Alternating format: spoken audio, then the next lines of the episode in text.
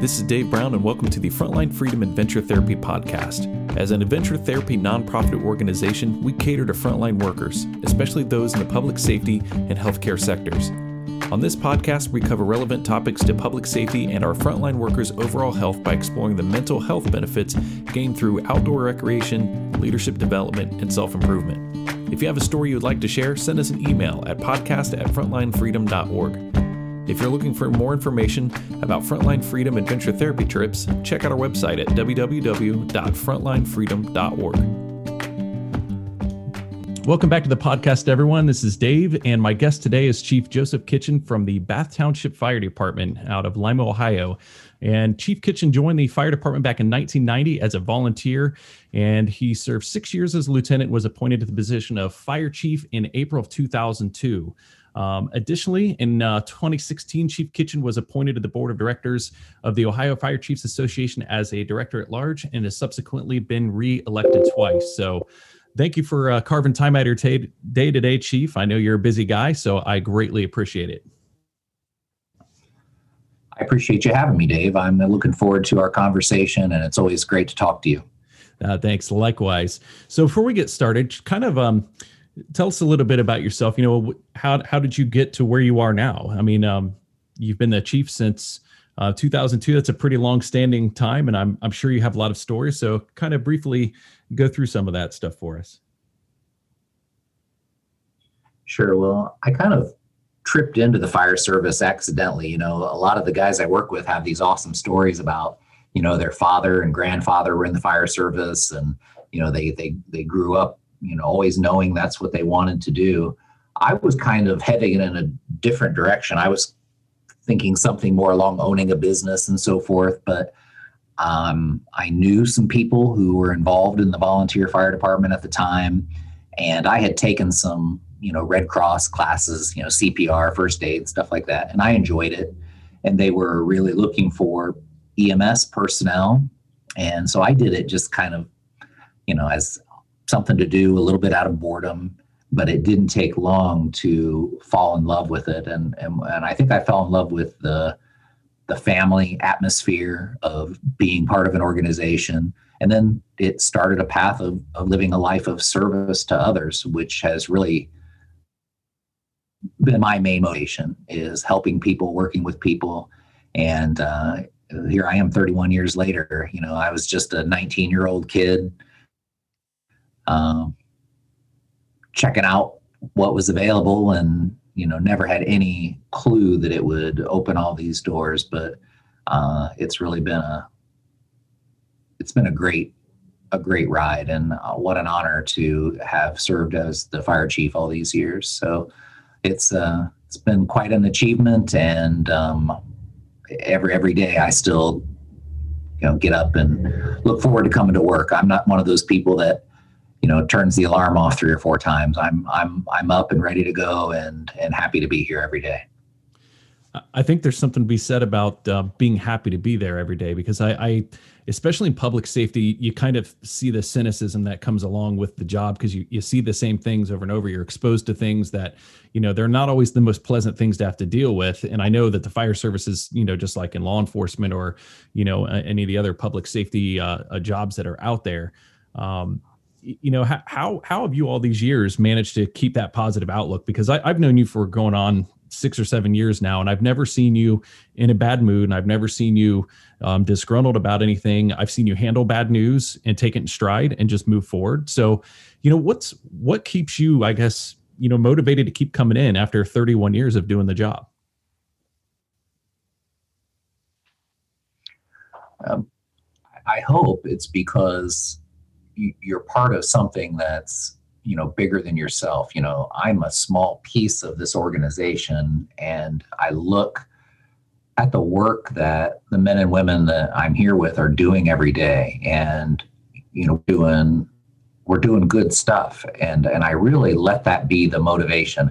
Of course there are challenges you know um, you know working for a governmental agency there's you know there's funding issues there's staffing issues and of course, you know, any anything that has to do with people, sometimes there's people problems, there's human resource issues, and so forth. So, you know, I'm I'm not um, foolish enough to believe that you know every day is a, a, a rainbow at the end. You know, there are days that are hard, but I guess I'm just so focused on the good stuff. You know, the the impact that we're having on the community and the ability to you know interface with people who are suffering and struggling.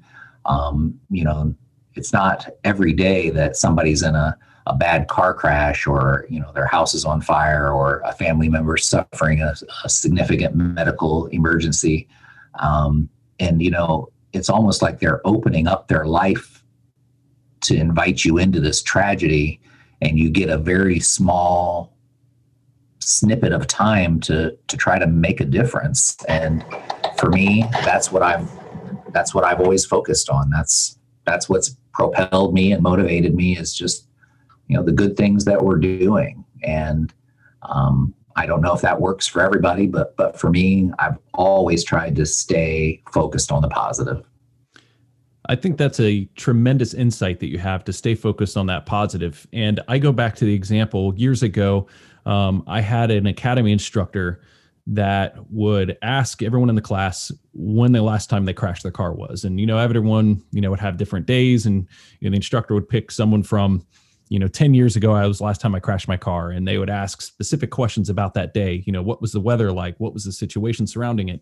And everyone could answer, you know, very specifically in that moment of, uh, of personal tragedy um, all these specific things that we remember. But then the follow up question was, what did you eat for dinner on Wednesday last week?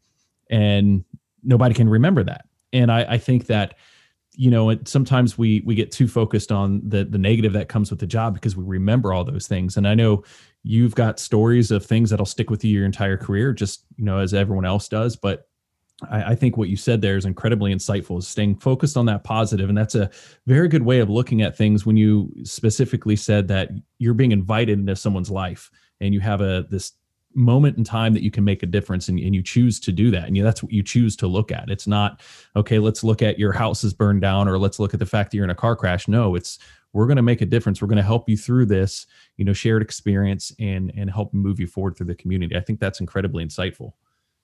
And you know, after all these years, um, you're right. There are really tough things that that do stick with me, but I have to tell you, I forget way more than I remember. It, it, it happens to me, and I'm sure this has happened to you, where you'll run into somebody, um, you know, at a, a, store or just out and about, and you know they'll come up to you as if you should know them and they'll say do you remember? And they'll say when my grandma's house caught on fire and you did this and you did this and you did this or my my sister was in a bad crash or i had a heart attack and you did this and you said this and you and it, it almost kind of breaks my heart because I have zero memory. I have zero memory, you know. I want to, you know, reminisce with them and talk about it. And so many times I, I just can't even remember you know, and I'll just say something like, well, you know, I'm, I'm glad it turned out okay, or I'm, you look good and I hope everything's okay. Um, but, you know, I wonder if, if I just have a bad memory or if that's something that just ha- happening where I'm just disposing of this information that I, that I no longer need, but the, the impact that you make on others, they remember it.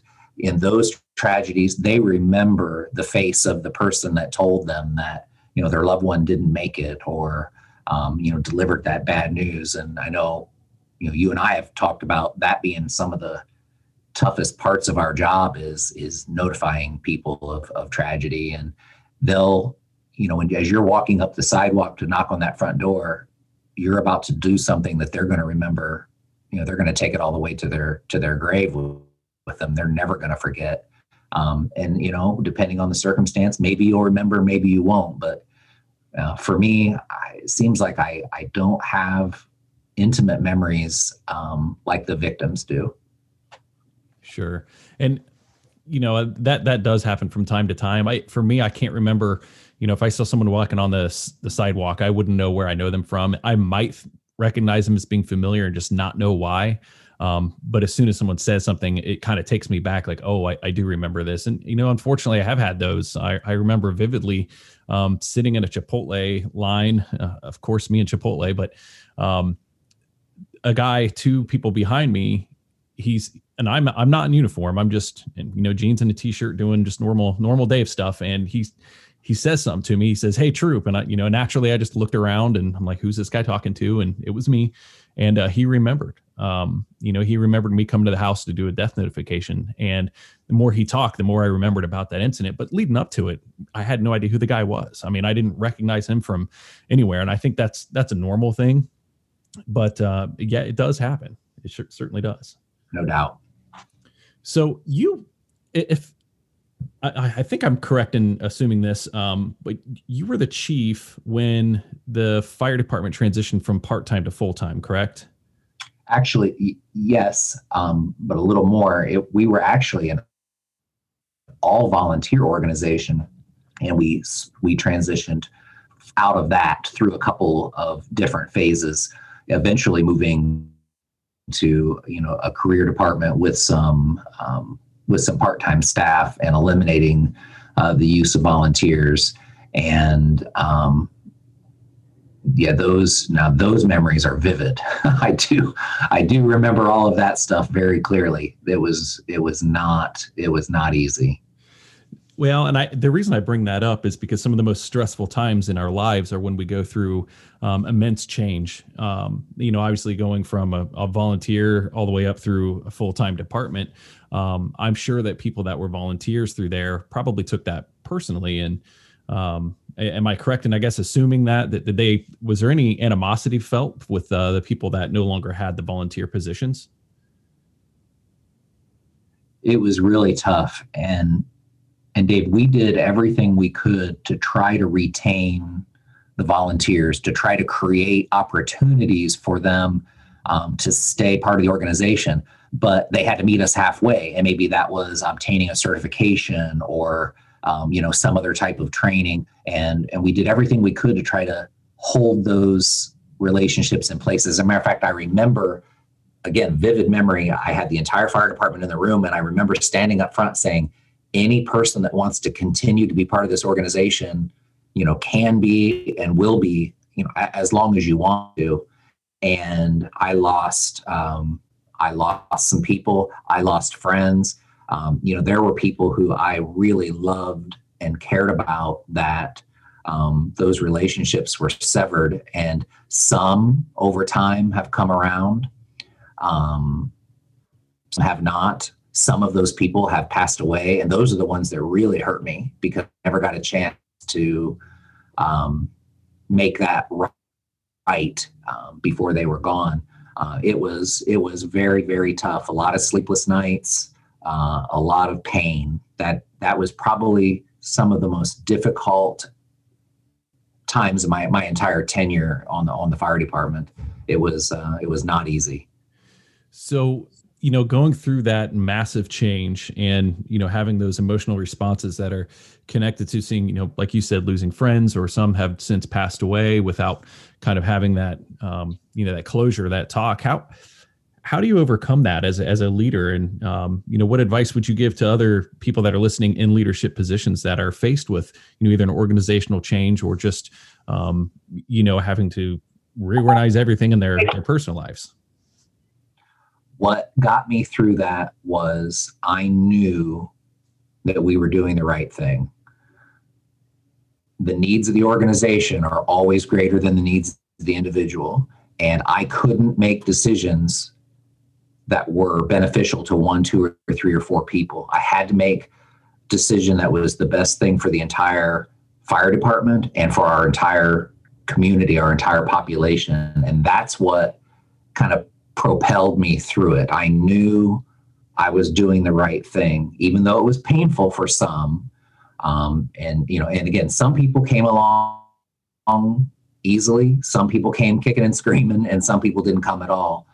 But that's what did it for me was I knew that when everything was in place, that the level of service was going to be higher, the response times were going to be faster, the training was going to be better. I, I, knew that the final product was going to be a benefit for the organization and for the community. So that's what I stayed focused on. And it wasn't easy because, you know, again, you know in the fire service you know you you live together sleep together eat together you know you help each other move you put roofs on each other's houses you go to every kid's uh, graduation and you're in each other's weddings these are these are really tight knit relationships and uh, it was it was really hard to kind of draw that line between the friendships and what needed to be done for the organization and I, I just really tried to stay focused dave it was it was tough but you know, looking back on it, um, you know, I, I, certainly don't have any regrets about what we did. I'd like to think that I have more finesse now and more. I've had more birthdays. Maybe I maybe I could have um, navigated through it a little better, but um, I did the best I could at the time with the resources I had and the experience that I had. Well, I, I applaud you for the way in which you handled that because sometimes, you know, I I, I figured you wouldn't say this, but I've heard it said by other people where they just say, look, it's just business and they move on. And, you know, that obviously negates the human element of what a business is. And, you know, the fire service is a business. I mean, yes, it's government funded and, and all that, and it's going to operate as long as there's funding and you're not selling anything outside of peace of mind and safety. Um, and sometimes that's, that's hard for people to wrap their minds around. But, you know, I've heard so many people chalk up things like this to just saying, oh, it's just business. Well, it, it is, but it isn't. You know, there's a human side to it. And the other thing that I've heard people say is what's good for the goose is good for the gander. And um, you know that's an economic principle that that's that's a falsehood and uh, you know i applaud you for having the foresight to look through that you know this is better for the community and that's ultimately what what you're there to do you're a public um, servant at the end of the day so if you're not serving the public then the, the, the service would cease to exist. So I applaud you. I know that had to been hard and and difficult. Obviously, you still have um, you know mixed feelings about it. You know, even to this day. But um, you know, I applaud you for for seeing that through successfully. It was it was quite a challenge, and and you, you know you're right. It it was a business decision in as much as you know there were you know a checklist of things that had to be done to get you know to get across the finish line. But you know not to be dramatic but on one end you know it was to me it was life or death. It was you know responding to emergencies in a in a quicker way in a better way in a um, more organized way. But yet also i wanted everybody to be happy i wanted everybody in the organization to be happy i wanted everybody in the community to be happy i wanted you my did officials that were my bosses to be happy and you know at some point you just had to realize that not everybody was going to be happy, but I had to get across this finish line, and um, you know, and we made it. But um, it, it was certainly painful. It was a, a, a time of, of, of growth for me for sure. Well, I, I can only imagine how much personal growth comes from going through, you know, something like that, especially at the rapid pace at which it which it occurs. I mean, these are these aren't just things that take 15 20 years you know usually decisions made and then it's enacted pretty quick thereafter. So um, i can only imagine what that was like but good for you for seeing it through and, and i think the uh, citizens are better for it now. So um, yes. you know thank you for your service on that end. Um, kind of shifting gears a little bit when it comes to your the people in your command.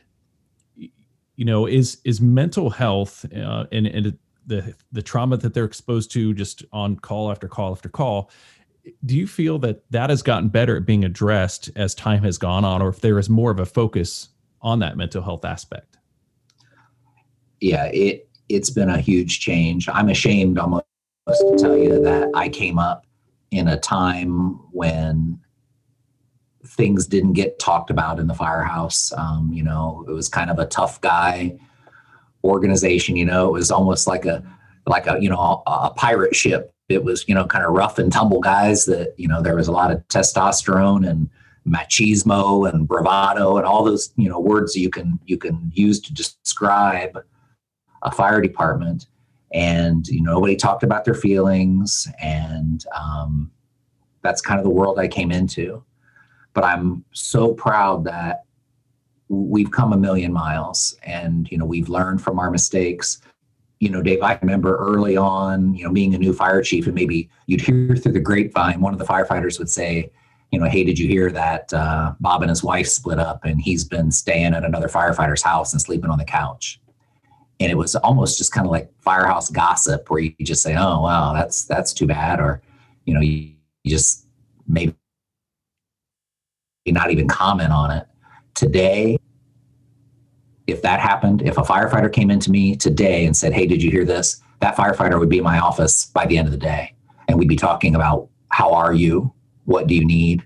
What can I do to help you? What can the fire department do to help you? How are you feeling? How are your kids? You know, those those are conversations that never used to happen. And now they have to happen and they have to happen quick.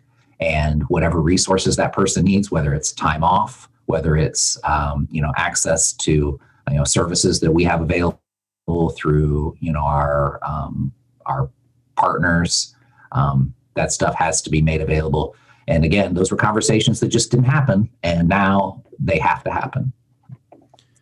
Well, I'm glad that you take that stance of it. I know that's you know at least in my career, I've seen that shift be very slow um, you know, where where you, you didn't you didn't talk about things. You knew somebody was going through something, and it was just well, if they don't bring it up to me, then I don't have to talk about it. And that was almost the uh, mentality that was, you know, kind of rife within public safety in general, not just you know fire service or police service or whatever, but you know just everywhere. I think society in general is very much more hands off, and I I don't want to have to deal with this and um, you, you, know, you knew somebody was struggling and you maybe keep an eye on them so that they wouldn't get themselves hurt, but you wouldn't do anything to help them through it. It was just, kind of there.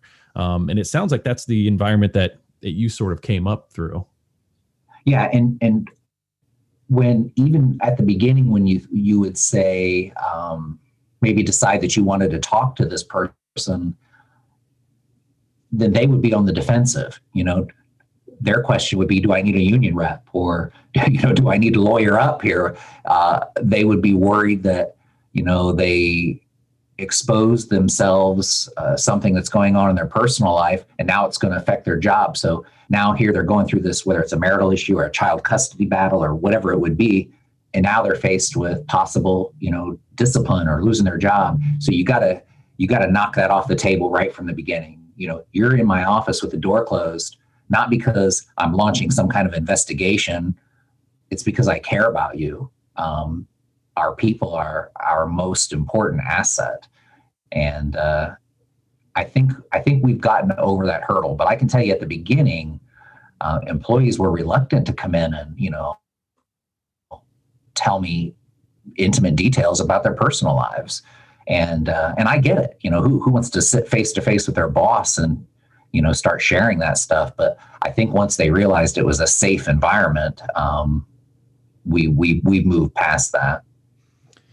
So as a leader, how do you create that safe environment where, you know, people don't feel like they're getting attacked? Because I think, well, at least from an observational standpoint, that's where a lot of holdup is for people kind of getting help. They may be able to hide things. And then, you know, for me in the police service, it's a lot easier to hide things because people are out by themselves for hours on end.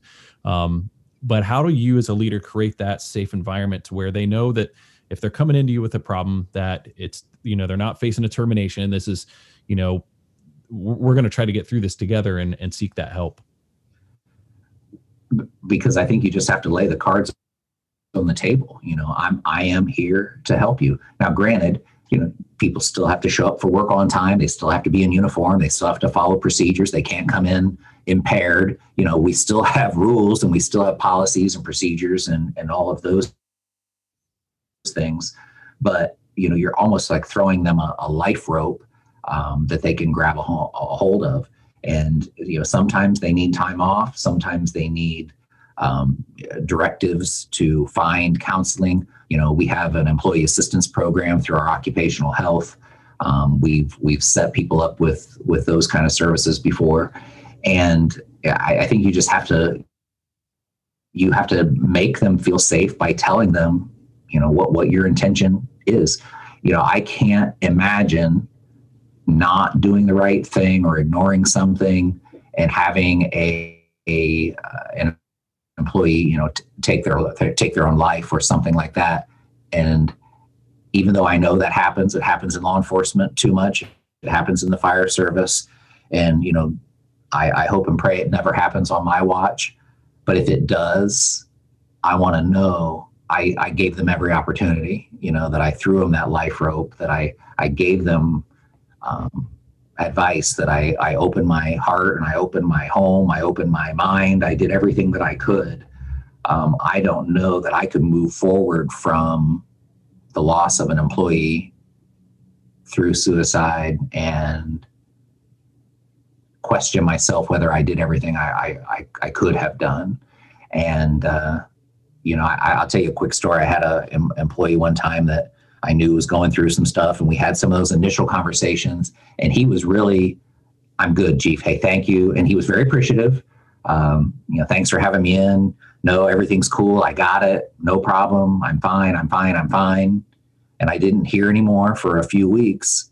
And then my phone rang about two or three o'clock in the morning, home phone, cell phone, and you know, caller ID. It's this employee and I answer the phone and he said, Can you talk? And I said, Yeah. I said, Where are you? And he said, I'm sitting on your front porch. So even though it didn't happen immediately, when the door was opened, he, he took advantage of it at, at a later time and and we were able to we were able to help him and, and get him headed in the right direction. So uh, it's something that we we just have to change our mindset and you know we've we've got to you know let employees know that, that they can they can share these things. They can talk to us. And you know again the the supervisor side of us you know the administrator side you can't be standing there with a ticket book waiting for them to screw up because if they're going through something they probably are going to screw up. So you need to plan for that ahead of time. Uh, that's sound advice. You're right because when people's minds aren't all in it there's going to be mistakes. And you know i, I think from a leadership side you you make sure those mistakes are are minor and not life threatening, but they're going to happen. Um, that's you know it might be errors on paperwork or you know something like that, but um, you hope it never escalates beyond that. Um, you know, I read an interesting article probably two or three months ago, and I think we covered it on an earlier podcast. I, for life of me, can't remember which episode. I was trying to look it up real quick, but um, it was essentially looking at the fire service specifically and how um, to mitigate PTSD symptoms in firefighters. And they, you know, they went through all of their, you know, research that was like 2,800 firefighters were um, observed in this study. And the one thing that they didn't account for was how much that first line supervisor um, impacts the mental health of an individual firefighter. And um, they found after they redid the study um, six months later and, and basically found the same thing that those with frontline supervisors who made themselves a, a mentorship role and um, I, don't want to go as far as saying hey, we're best friends because sometimes you know that there has to be a line there because if not you know favoritism comes into play and that's kind of bad for everybody.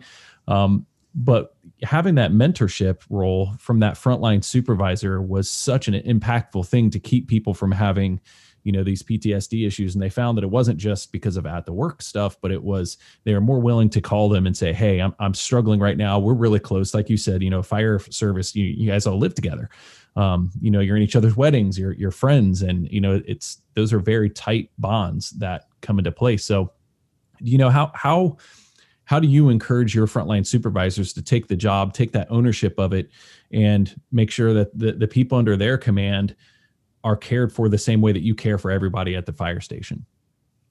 Well, in my opinion, the company officer is probably the most important role in the fire service, um, f- far more than chief of the department, because of just what you said. They're sitting down at the table, you know, first thing in the morning and having a cup of coffee, and uh, they are they they know these people inside and out. You know, they can tell at first glance that you know somebody didn't shave today or somebody's uniform isn't um, clean or they, they any small change in behavior or performance they're going to see it immediately and these frontline supervisors have to be trained to uh, see these things and observe this behavior and be able to have these conversations. And you know, one of the things I've told my guys is if uh, you know if you need to talk to somebody and you don't want to make a big you know because you, you, know how things are in public safety. Uh, you know, even in law enforcement, if somebody's in the the chief's office or the supervisor's office with the door closed, you know, within a couple of minutes, everybody on the department knows. You know, they're sending text messages, "Hey, so and so's in the office with the door closed." You know, so one of the things that you know we've done is you tell them, hey, just hop in the pickup truck. We're going to go out and you know check some fire hydrant somewhere as a ruse to just get them alone. You know, just to talk to them. Hey, is everything okay? How are things? Do you need anything? And they have to act.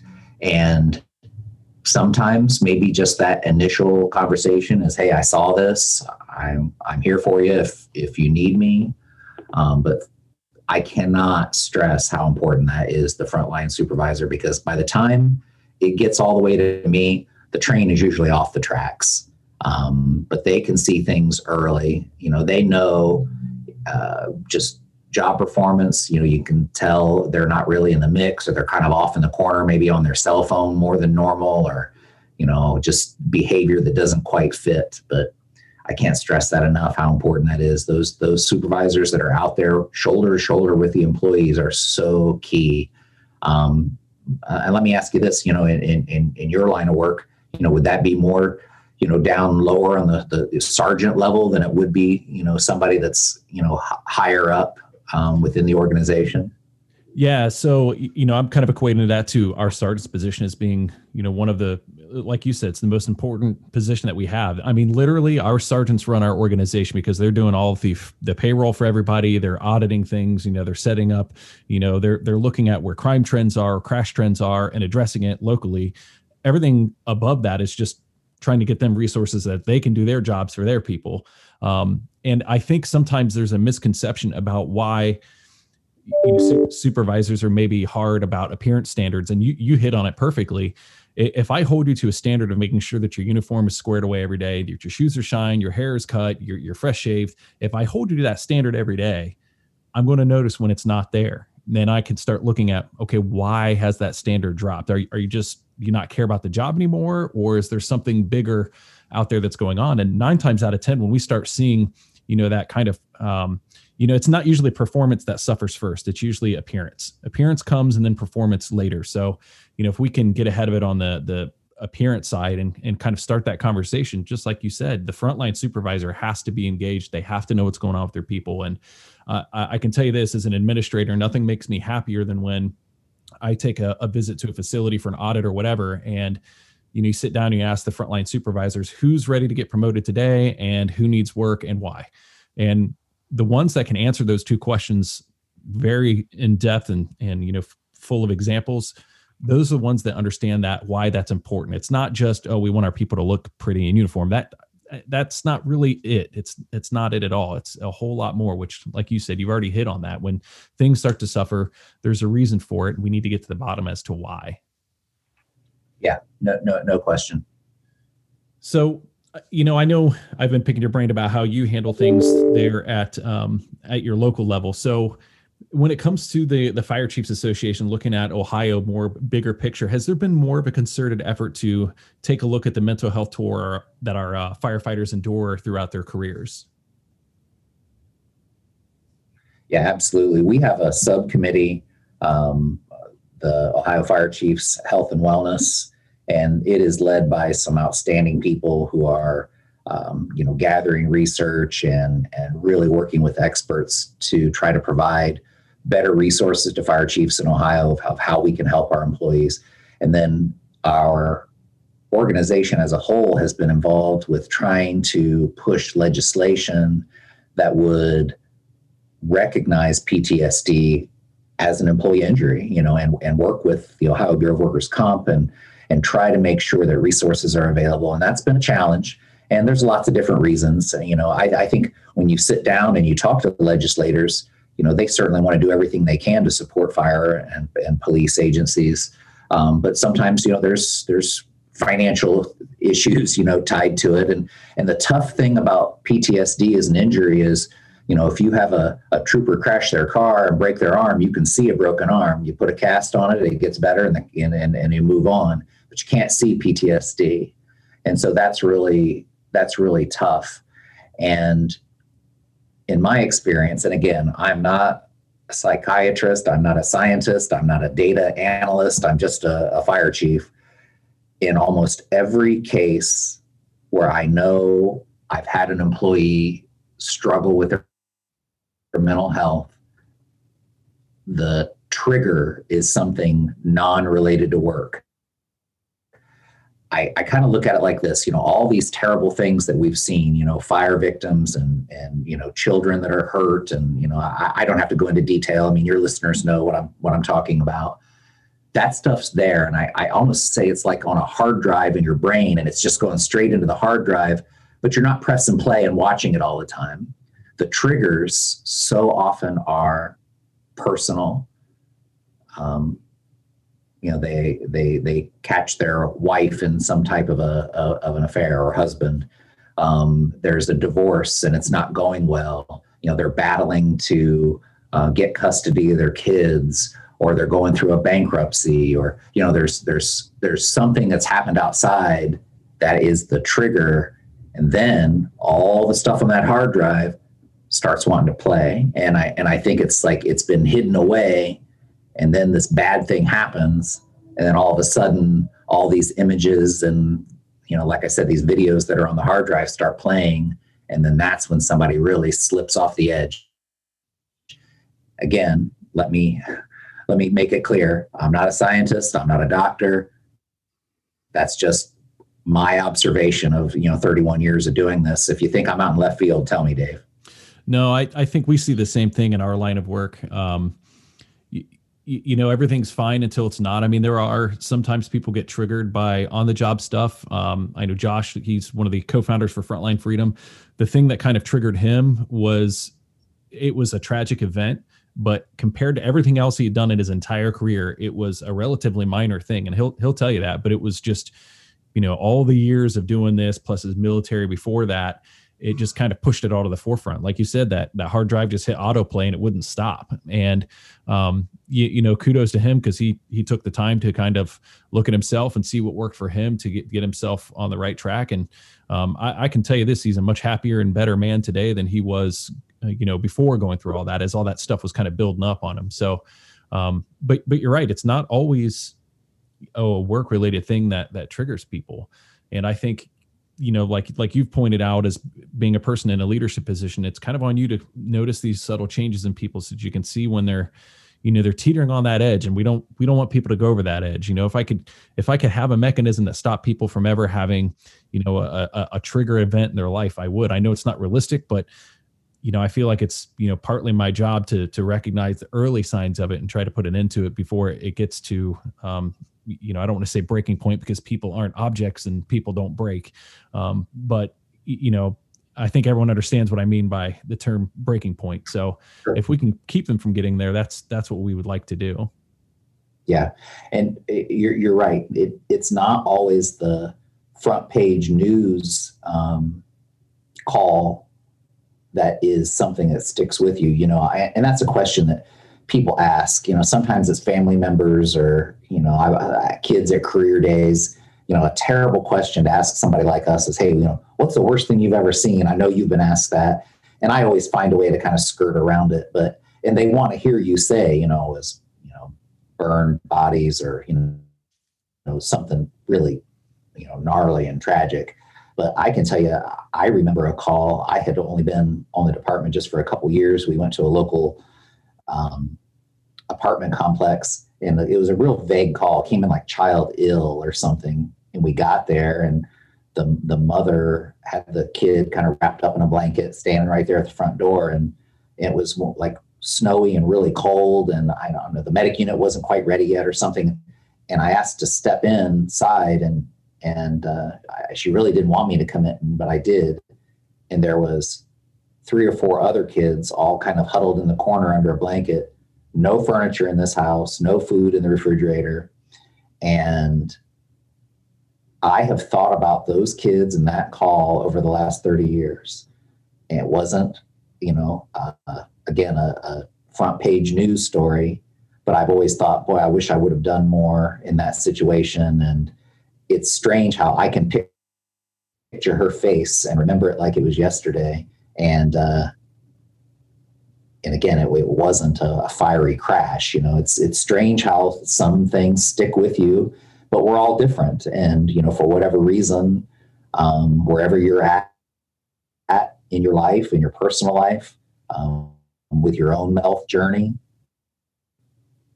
who knows? It could be the next call we all go on. That could be the one for us, Dave.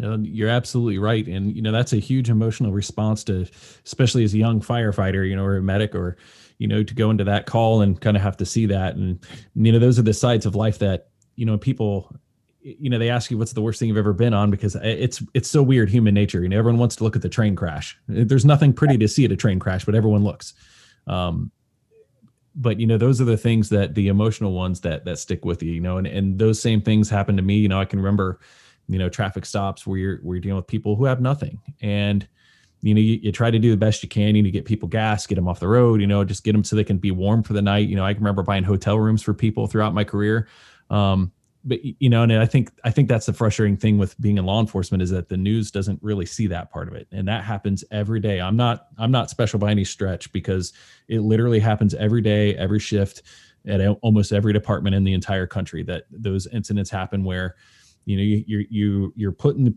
somebody's life, like you said, you're given a glimpse and an opportunity to to make an impact, and and what do you do with it? You know, you can focus on the positive and try to make it better for right now, but even even if you fix the here and the now, it, it doesn't stop you from thinking about it. You know, here you are 30 years later, still thinking about it. Yeah, no doubt. Well, Chief, I appreciate you taking the time out of your day today. I appreciate it. It's uh, you know, it's been like I said, an honor to be in this profession, and you know, I, I enjoy talking about it. And you hope maybe somebody hears something that you said or I said that is a spark for them to to take better care of themselves or their people? If so, then that's a win. Thanks for listening to this episode of Frontline Freedom Adventure Therapy Podcast. If you have a story you'd like to share, send us an email at podcast at frontlinefreedom.org. And if you're looking for more information on Frontline Freedom Adventure Therapy trips, check out our website at www.frontlinefreedom.org.